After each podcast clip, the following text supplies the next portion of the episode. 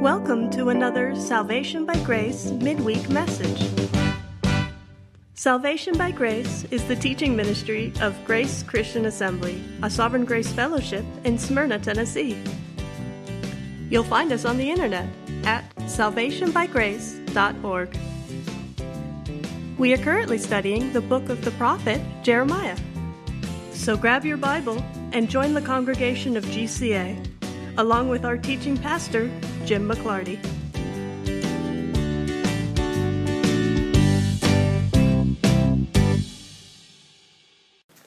Tonight is technically the last Wednesday meeting for 2023 here at GCA, at least the last meeting where we'll be doing teaching out of Jeremiah. On December 13th, we are going to have a singing night here where we all just gather and sing songs all night. We will continue in Jeremiah on January 3rd. So you all have your holiday season off from your Wednesday nights. So I was sitting and thinking today, because in some ways, this being the end of our Wednesday night series for the year, made me kind of reflect and look back over the year, look back over my life, and try to figure out the dates when I first started preaching and when was my interim pastorship and better than half my life, I've been involved in ministry pursuits. And 33, 34 years now, I have been preaching at least twice a week, sometimes up to five messages a week. And there has been a principle that has guided me through every one of those messages and it's at the end of the book of Job. So if you want to turn to Job 42, you will see how that is going to tie in with Jeremiah 23. You know the book of Job after everything that Job went through. His three rather fair weather friends came to him and tried to persuade him that the reason he was going through the troubles he was going through was because it was obviously something he had done. And of course, he retained his integrity and kept insisting that it was actually God who did this and that he had not been the rebel. And then, of course, finally they break Job, and Job says, Well, if God was here right now, I'd ask him questions and he'd answer me. And then God shows up with one of the more chilling questions you find anywhere in the Bible. God shows up and says, Who is this that darkens my counsel without knowledge? And then spends a couple chapters saying, Where were you when I did absolutely everything? Job ends up saying, Well, I've heard about you by the ear, and now I see you, and I abhor myself, and I repent in dust and ashes.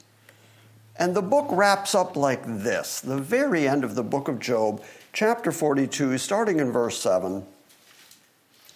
And it came about after the Lord Yahweh had spoken these words to Job that the Lord said to Eliphaz the Temanite, My wrath is kindled against you and against your two friends, because you have not spoken of me what is right as my servant Job has.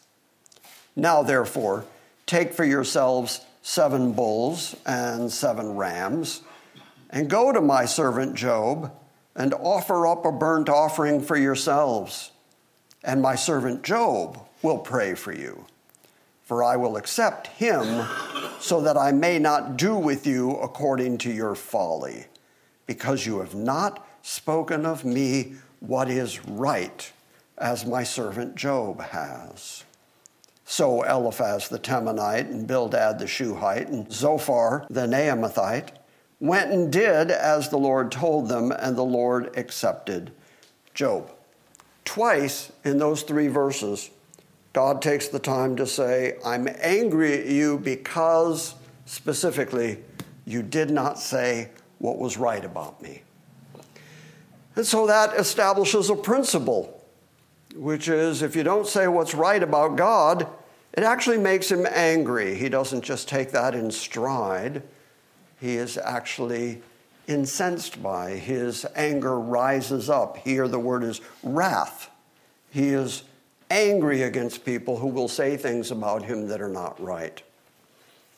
And early on in my preaching career, such as it is, I kept reading that over and over and thinking, well, how do I avoid coming under the wrath of God? How do I avoid saying wrong things about God?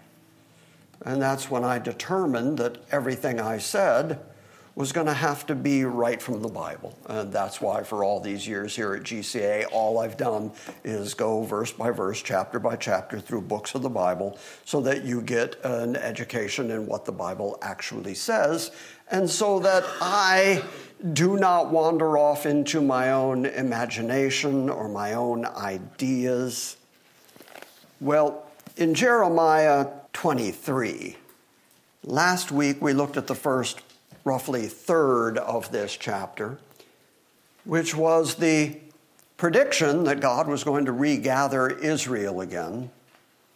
When that message went up on the internet, it stirred people up. I heard from a bunch of people, both pro and con. There were people who just couldn't believe that the Bible says that frequently that God is going to be faithful to Israel and that there is a future for Israel and that God has made all these covenants with Israel that he plans to keep.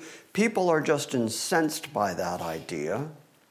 And then I heard from some of our Jewish listening friends, several of them, who thanked me for the fact that we're willing to say that. And why are we willing to say that? Well, it's because that's what the Bible says. That's right. And if we were to say anything else, we'd be saying things that are not right about God. And that's a scary place to be. I don't want to be in the place where I'm saying things that God didn't say. But then, starting at verse 9 and for the rest of chapter 23, it is God speaking about the prophets. Now, you may remember that two weeks ago, God concentrated on the kings who he called his shepherds. They were supposed to be the leaders there in Israel. Now, you need to remember that in Jeremiah's time, even though there was a writing of the law, it's not as if everybody had a copy of it. The law was laid up along with the Ark of the Covenant and the other holy objects.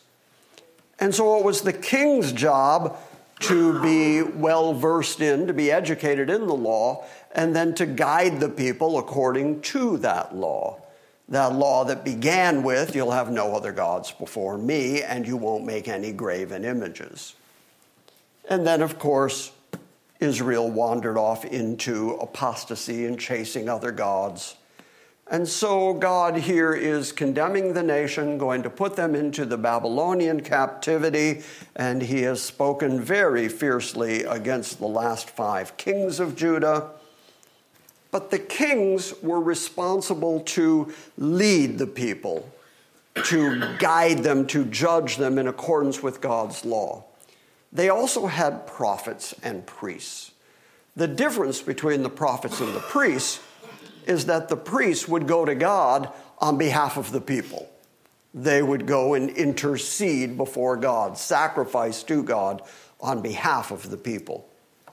The prophets were supposed to hear from God and then take God's words to the people. The rest of this chapter, which is quite lengthy, is all God saying, You didn't do that. You didn't hear from me. There are all these prophets out there saying, Thus says the Lord, when I never said that. In other words, they're saying things that are not right about God. And in Job, the earliest book in the Bible, arguably the earliest book, that principle is laid out the importance, the necessity of saying what is right about God. And yet, by Jeremiah's time, people were willing to say anything about God. Here, Jeremiah, the genuine prophet, is predicting this time of destruction that's coming on Jerusalem, this time of deportation, this time of judgment from God. All the other prophets apparently collectively say that Jeremiah is wrong. That's not what God is going to do. God is going to bring peace and safety. God is going to continue to protect Jerusalem because that's where he chose to place his name. And Israel, Judah, they are his chosen people. And so there's no way that God could possibly be out to punish us. And so, starting in verse 9 of chapter 23 of Jeremiah, this is God's reaction against those prophets who are saying things that are not correct. Now, it is going to be really, really difficult for me because I am of the uh, preaching variety to read all of this and not apply it to what's going on today. Because God's going to say, You're dreaming dreams, and then you're telling people your dreams as if it's the Word of God, and, and it's just not. And that's going on everywhere today. That's so common today. It's so easy to dial up the TV or the internet and, and just see people saying wild things about God, untrue things about God, and then they claim that it is a revelation from God. It is the modern equivalent of God says when God has not said, when God has not spoken. And so, I'm going to try very hard to keep this all in the historic Jeremiah context, but I think it's going to be easy for us all collectively to apply this to the day and age in which we live. And let this be a warning to everybody who stands up and speaks before other people and says, I'm now going to tell you about God. Make sure that you are saying what God says and don't be saying things out of your own imagination. Don't be making up stuff. Don't claim private revelation. It is just so vitally important from God's perspective that His people, His prophets, say what He says. In other words, we are to think God's thoughts after Him and say God's words after Him. Now, the modern equivalent of Old Testament prophets in the New Testament, we read about prophets, prophetes is the Greek word. And that idea of prophesy has a couple of different nuances to it. One is to tell things before they actually happen, to foretell the future. That is genuinely what we think of when we say prophecy but also it encompasses the idea of telling forth. And so, my favorite definition of that word is to speak under inspiration. If you're speaking under the inspiration of God and His Spirit, then some people do have the ability to accurately say what the future is going to be. The book of Jeremiah is going to continue talking about prophets they were a big problem in Israel. And God's going to say, and you should be fearful. You should do what the prophets say. If they're speaking for me, you should be conscious of what they have to say and then react accordingly. But he says, if they say, Thus says the Lord, and I didn't say it, and they tell you what's going to happen and it doesn't happen, you don't have to be afraid of that prophet. So there is a sense in which genuine prophets are to be reverenced, are to be feared, because, like Jeremiah bringing the word of God of destruction and judgment, that would certainly cause the people to fear appropriately the judgmental God. And so you can see again why the false prophets are uh, a cause for God's anger because rather than saying things that are fearful about God, they're just sugarcoating God. They're making God more friendly, more approachable, and saying, No, it's fine. No, it's good. It's all peace and safety. You're going to be fine. And there's a lot of that going on today, too. That rather than preaching the whole counsel of God, including the judgment of God, people just saw off those rough edges and just want to say the good things about God. God is the great grandfather in the sky who wants to give you everything you ever want. Just name it and claim it. So, to speak forward the Word of God under inspiration by the Holy Spirit is what genuine prophecy is. Sometimes that includes speaking about future things, but certainly it always means speaking in accordance with what God has said. There is no room within the concept of prophecy or prophet. There's no room for your own thoughts, your own ideas, your own opinions, your own imagination. That just does not exist. The job of a prophet, whether a preacher standing in a pulpit speaking under inspiration, or whether a prophet speaking about God's words and what he's going to do in the future, it all has to be in accordance with what God has genuinely actually said, or else you are just speaking damnation to yourself as you're about to see in this passage. So that's a pretty sober warning for anyone who ever speaks to other people, especially in a public setting, and says, okay, this is the word of the Lord. You better make sure it's actually the word of the Lord chapter 23, verse 9. This is Jeremiah speaking. As for the prophets, my heart is broken within me, all my bones tremble. I have become like a drunken man, even like a man overcome with wine. So Jeremiah is saying, when I think about the prophets in Israel, when I think about Judah's prophets, it makes me tremble, it breaks my heart, it staggers me to the degree where I look like a drunk man. And why is that? Because of Yahweh and because of his holy words. Okay, there's your first clue the necessity to always say the words that God wants said and then to tremble at them, to shake at them, to be aware of the holiness of God, to keep in mind that high separate otherness of God, and recognize that you are serving the great judge and maker of all things and that it is a necessity that you either say exactly what he said or just shut up because you're placing your own soul in jeopardy. So Jeremiah says, As for the prophets, when I think about them, my heart is broken within me, all my bones tremble.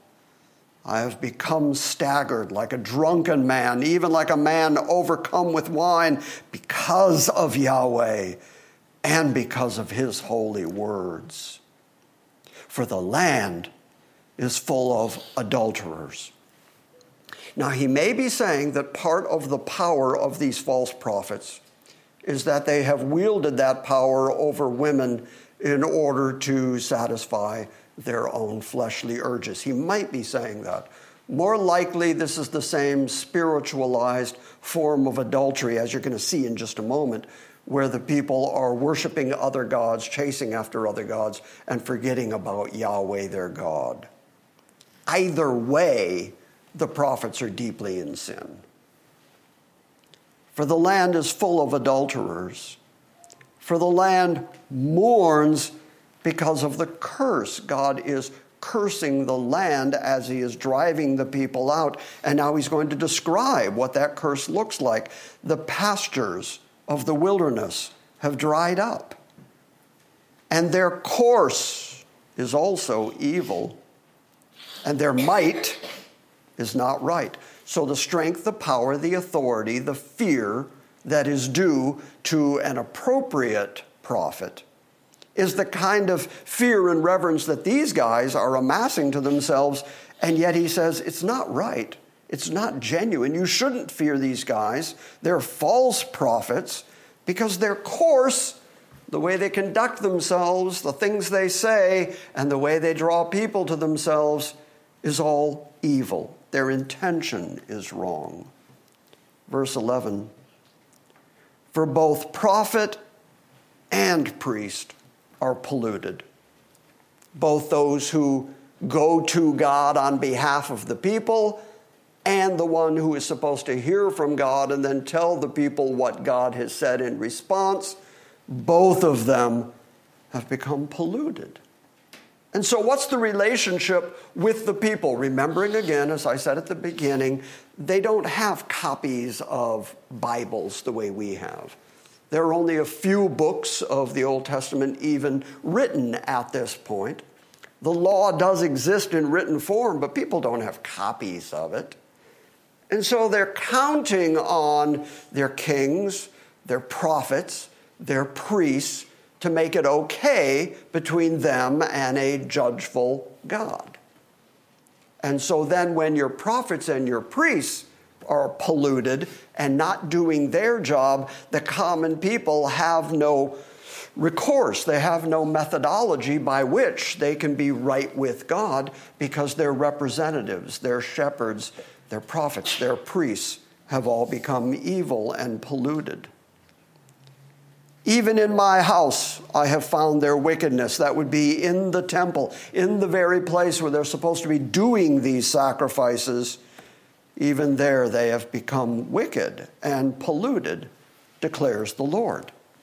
And within God's temple, within the holiest place, you would think that would be the one place where there would be the most fear and reverence and the determination to just get it right. And yet, that's the very place. That's God's emphasis that it's not just out on the streets, it's not just with the everyday people, but even in my house, in my holy place, where my worship is supposed to be happening through these very people that I chose, through them, there is still nothing but pollution and wickedness. That's how bad it's become.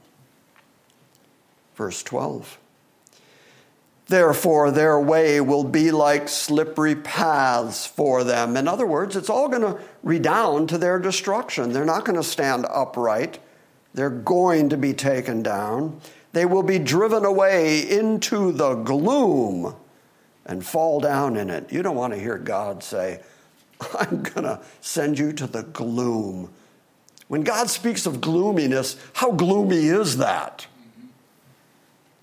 They will be driven away to the gloom and they will fall in it. For I shall surely bring calamity on them in the year of their punishment, declares the Lord.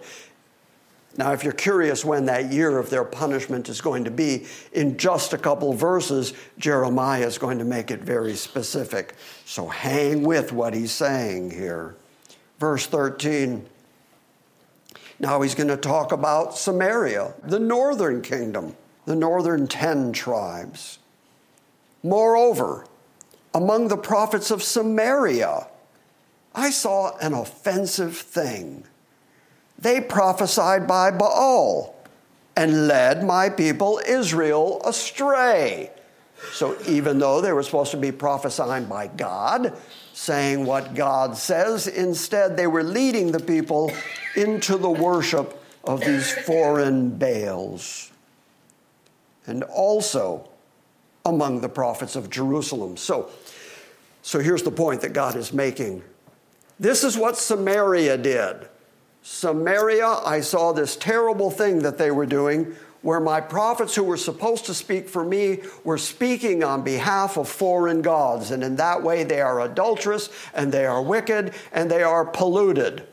And then God turns around and says, And you, Jerusalem, who saw what I did to them, you know that I drove them out of their land into the captivity of Assyria. You would think that the people of Jerusalem would then wise up, but verse 14 says, also among the prophets of Jerusalem, I've seen a horrible thing. So to Samaria, he saw an offensive thing. It was an offense to him.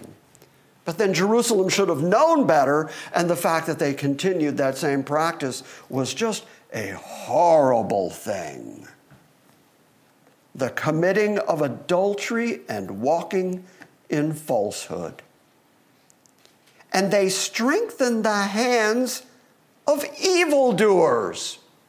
Rather than confronting evildoers, rather than saying, according to the law, You are sinning against God and driving such evildoers out of the company of Israel as they were supposed to do, put them outside the camp. They weren't doing any of that. They were strengthening their hands, they were throwing their lot in with them, involved in all kinds of evil, so that no one has turned back from his wickedness.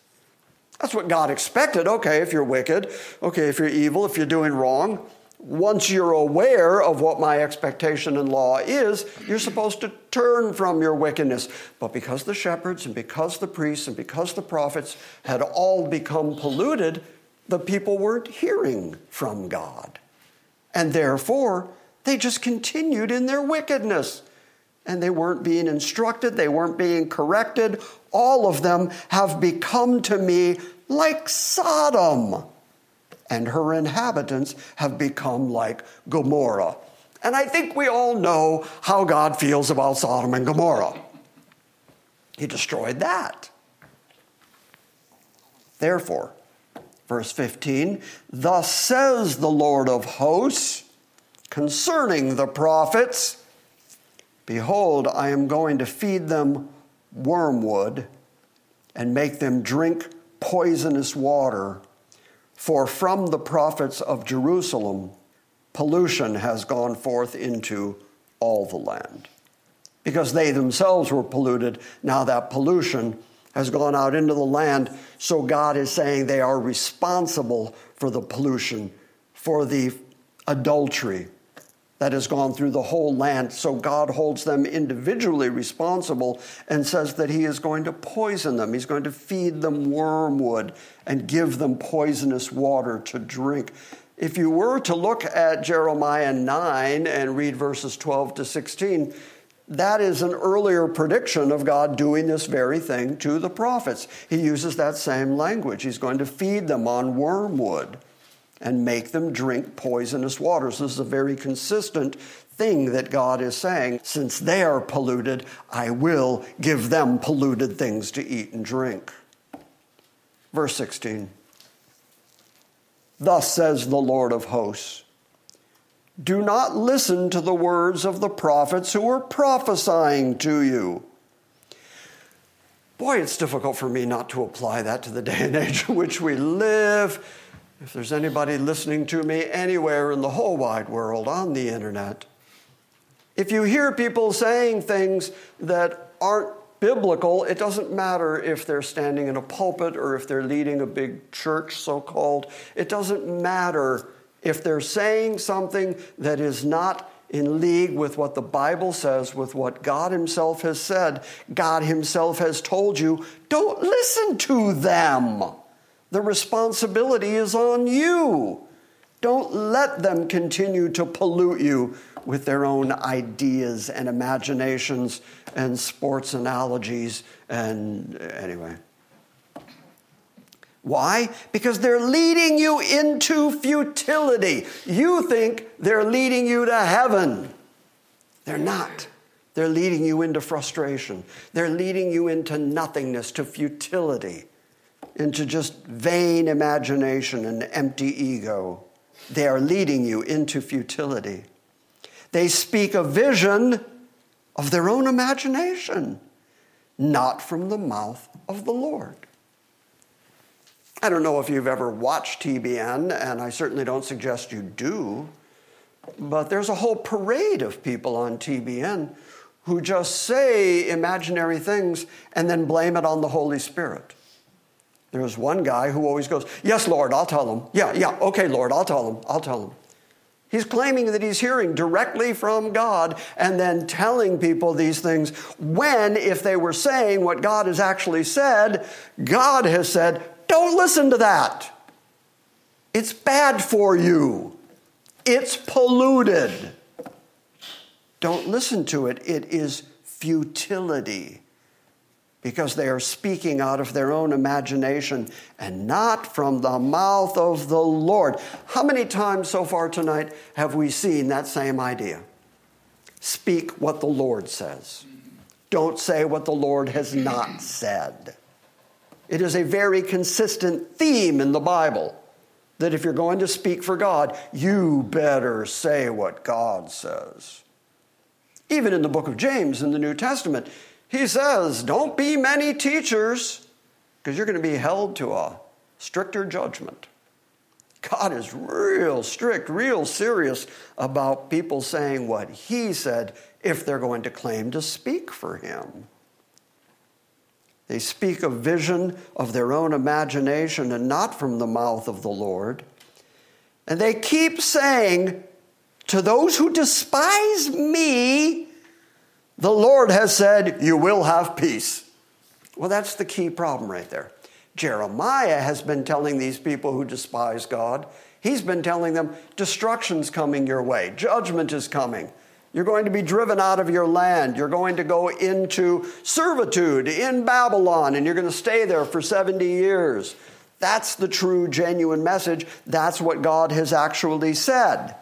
But instead, these false prophets are speaking to people who despise Yahweh, made obvious by the fact that they're chasing after other gods and have completely forgotten about Him. And those prophets are saying, rather than saying judgment is coming, they're saying, no, you're going to have peace. Everything's good. No, you're good with God. It's fine. You know, the same way that so many preachers these days are dealing with people who are in overt rebellion against God and yet tell them, well, you know, Jesus loves you. God loves you. It's all good. Don't worry. And yet, here's the warning right here that you're not supposed to say those kind of futile polluted things. They keep saying to those who despise me, The Lord has said, You will have peace. And as for everyone who walks in the stubbornness of his own heart, they say, Calamity will not come upon you. I mean, again, in so much of the church world, that message of judgment, that message of righteousness, that message of God's holiness is so sadly missing in favor of up, up, up with people. Come on, come to our church. We're going to have a cheerleading rally. Come on. When in fact, the message from God is judgment's coming. You better be in Christ. And that's not what's being said. Instead, people are being told, yes, you're in sin, yes, you're in rebellion, but God doesn't care because He just loves you so much. So they keep saying to those people who clearly, obviously despise God and His Word, they say, no, it's all peace and there's not going to be any calamity on you. So, verse 18, God says, But who has stood in the counsel of Yahweh, that he should see and hear his word? Who has given heed to his word and listened? This is God's way of saying, I've checked them all. None of you are saying what I say. Which of you ever stood in my counsel and listened to my words and then said what I said? Apparently, Jeremiah is the only one who has stood in the counsel of Yahweh that he should see and hear his word. Who has given heed to his word and then listened? Behold, the storm of the Lord has gone forth in wrath.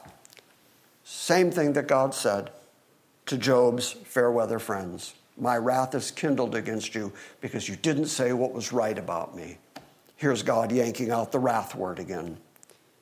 The storm of the Lord has gone forth in wrath, even a whirling tempest, and it will swirl down on the head of the wicked the anger of the Lord will not turn back until he has performed and carried out the purposes of his own heart. And then notice this phrase in the last days, you will clearly understand it. Okay, so why are people still getting away with not hearing from God, claiming that they have heard from God? tolerating the sin and rebellion of human beings just so that they can get more people into their social club that they call a church. Why do they continue to do that? Well, it's because God has not poured out his wrathful judgment yet. That's right. And so they assume that God's not going to do that.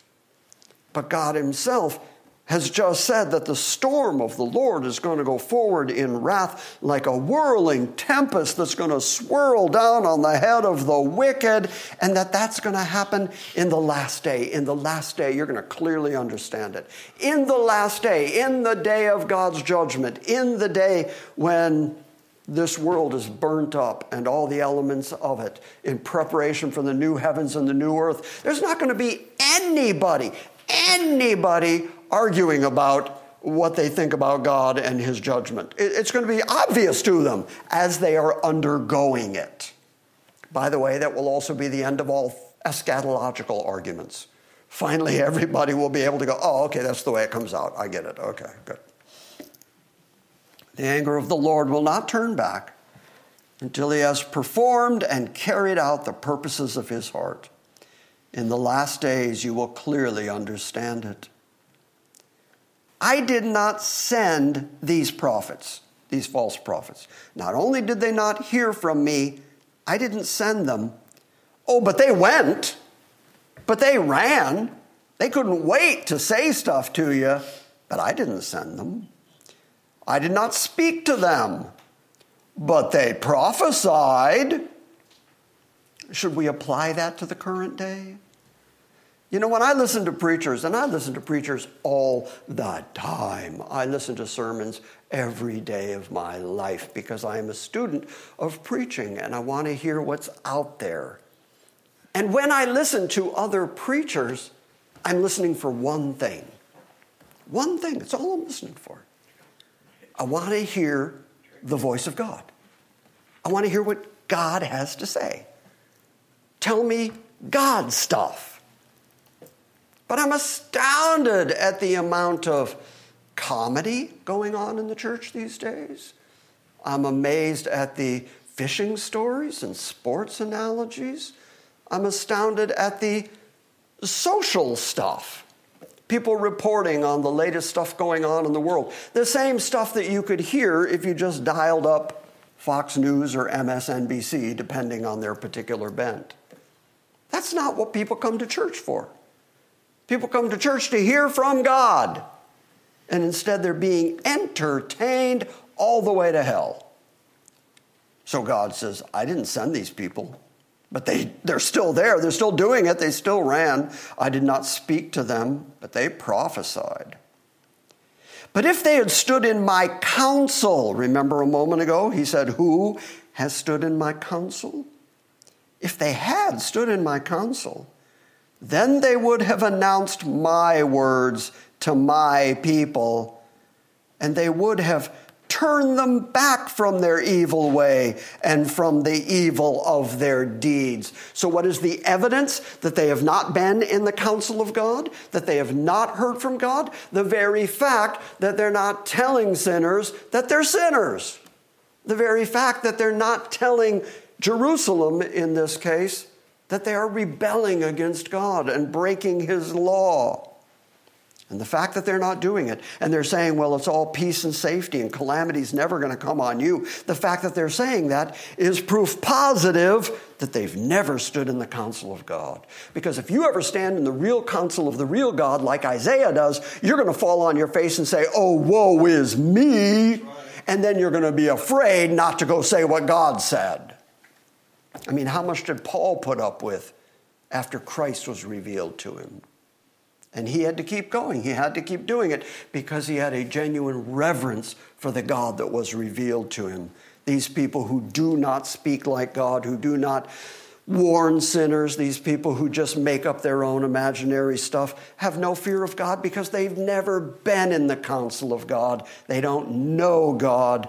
They're just making stuff up. Verse 23, God says, I know it because am I a God who is near, declares the Lord, and not a God who is far off? I'm right here. I see you. I know what you're saying. I hear it. Can a man hide himself in hiding places so that I do not see him, declares the Lord? Do I not fill the heavens and the earth? Declares the Lord. I'm omnipresent. I'm everywhere in the heavens and the earth. And you think I don't know what you're saying? You think I don't know how you're leading my people astray? You think I don't know what you I know you've never been in my counsel. And yet here you are running around saying, Thus says the Lord, when I did not say, and because I am omnipresent and I am everywhere at once, and I do hear it and I do see it, there's no place for you to hide. I'm fully aware, and I am going to judge you for it. Verse 25. I have heard what the prophets have said who prophesy falsely in my name, saying, I had a dream, I had a dream. How long? In other words, how long is this going to go on? Is there anything in the hearts of the prophets who prophesy falsehood? Even the prophets of the deception of their own heart, who intend to make my people forget my name by their dreams, which they relate to one another, just as their fathers forgot my name because of Baal.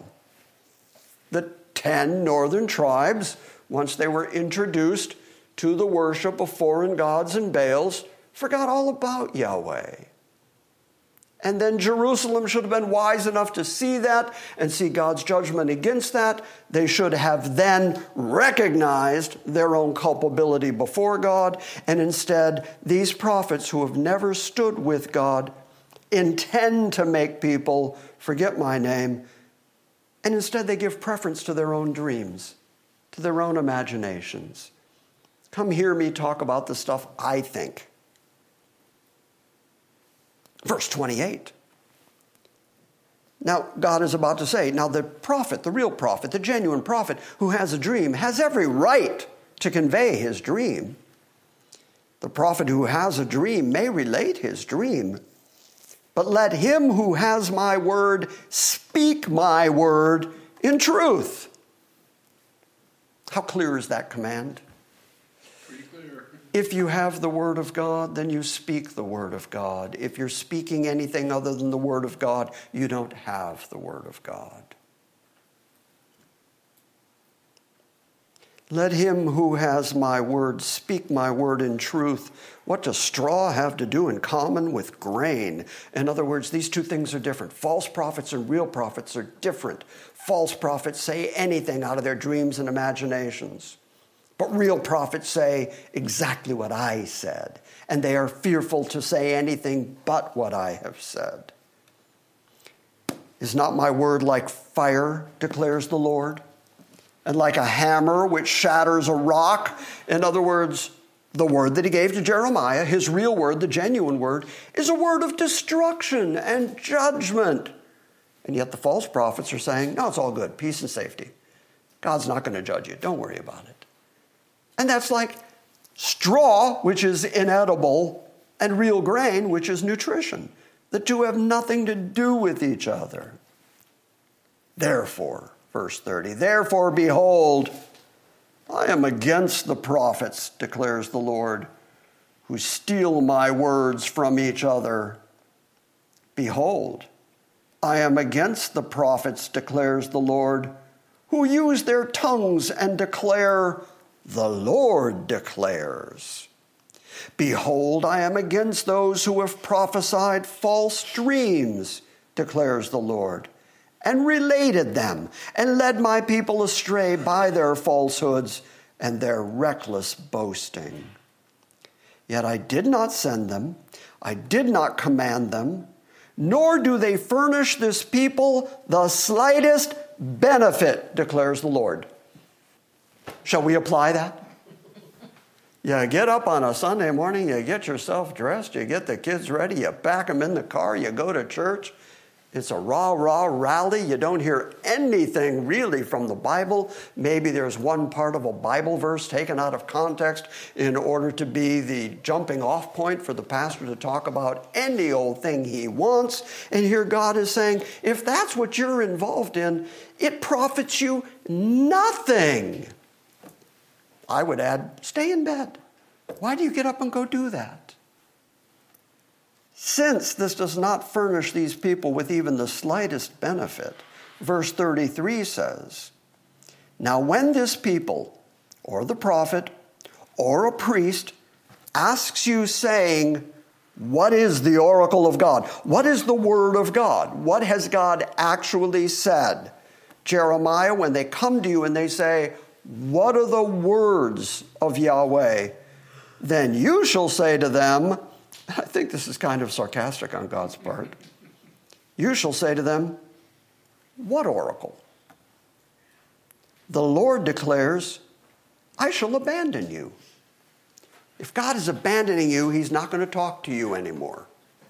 And so if they come and they say, now, after all their rebellion, after chasing their other gods, after all their adulteries, now they come to Jeremiah as the trouble begins, as the judgment starts, and they say, What does God have to say? And Jeremiah's answer is, What to you?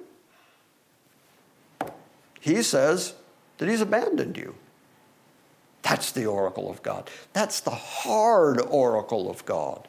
That's not the peace and safety message.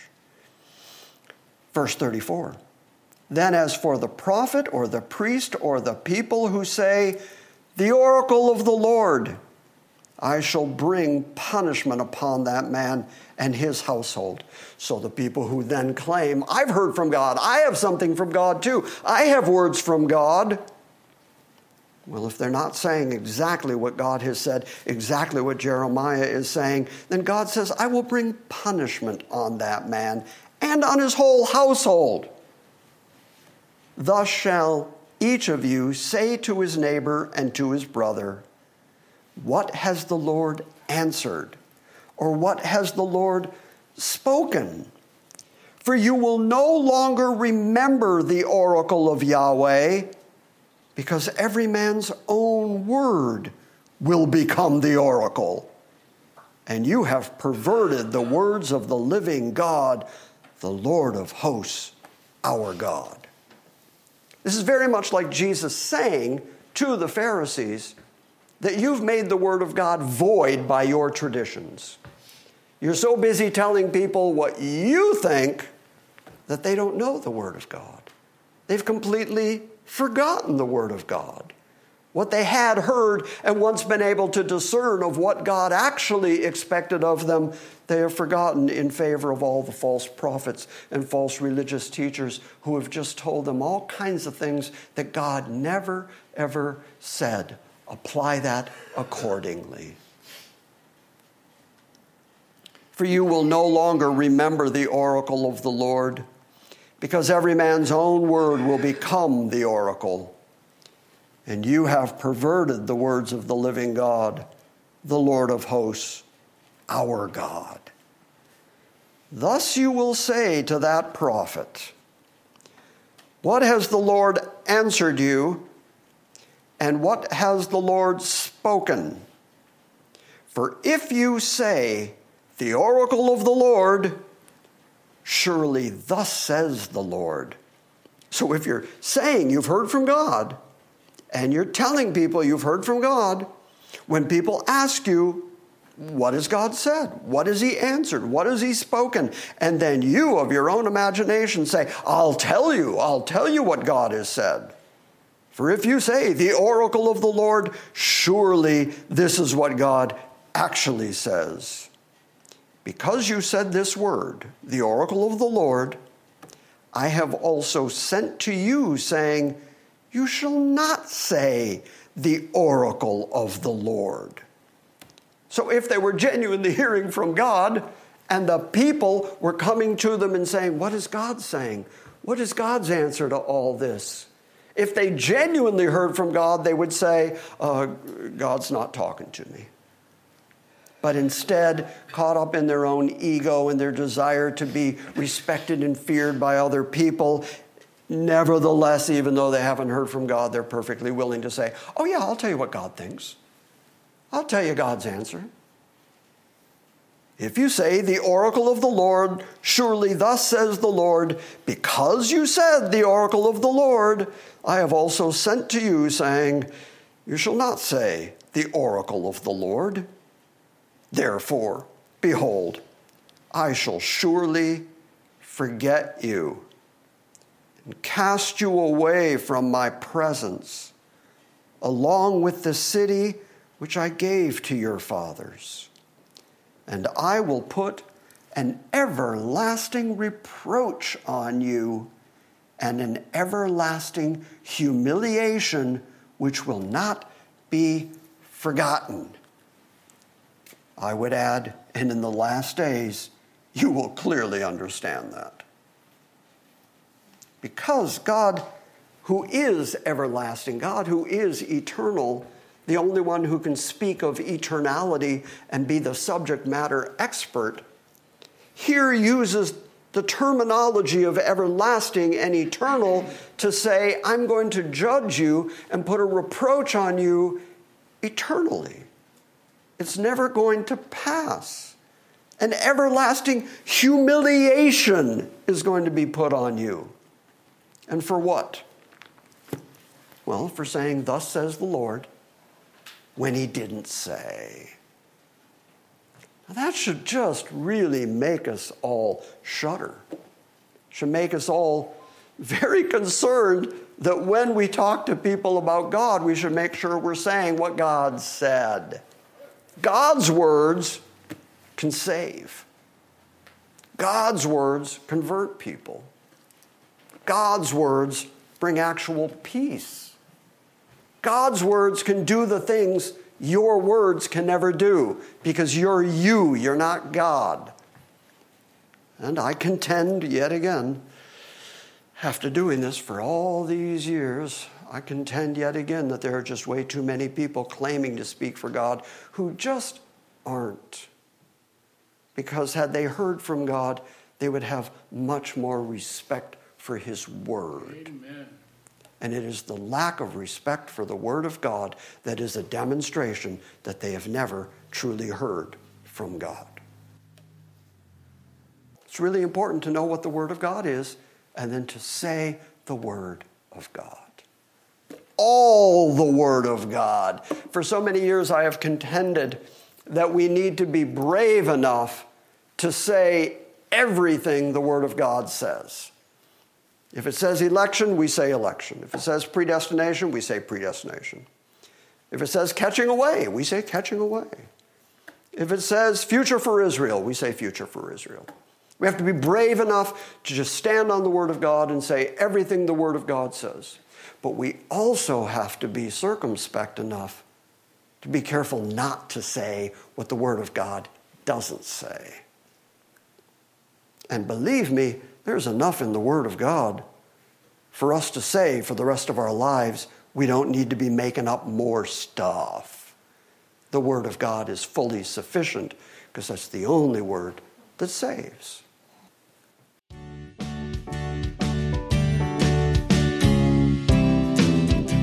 Thank you for listening to this week's Salvation by Grace midweek message. We encourage you to visit our website at salvationbygrace.org for books, Q&As, and our ever-expanding archive of audio sermons. And we invite you to join us next time when we gather around the Word and study the sovereign grace of God.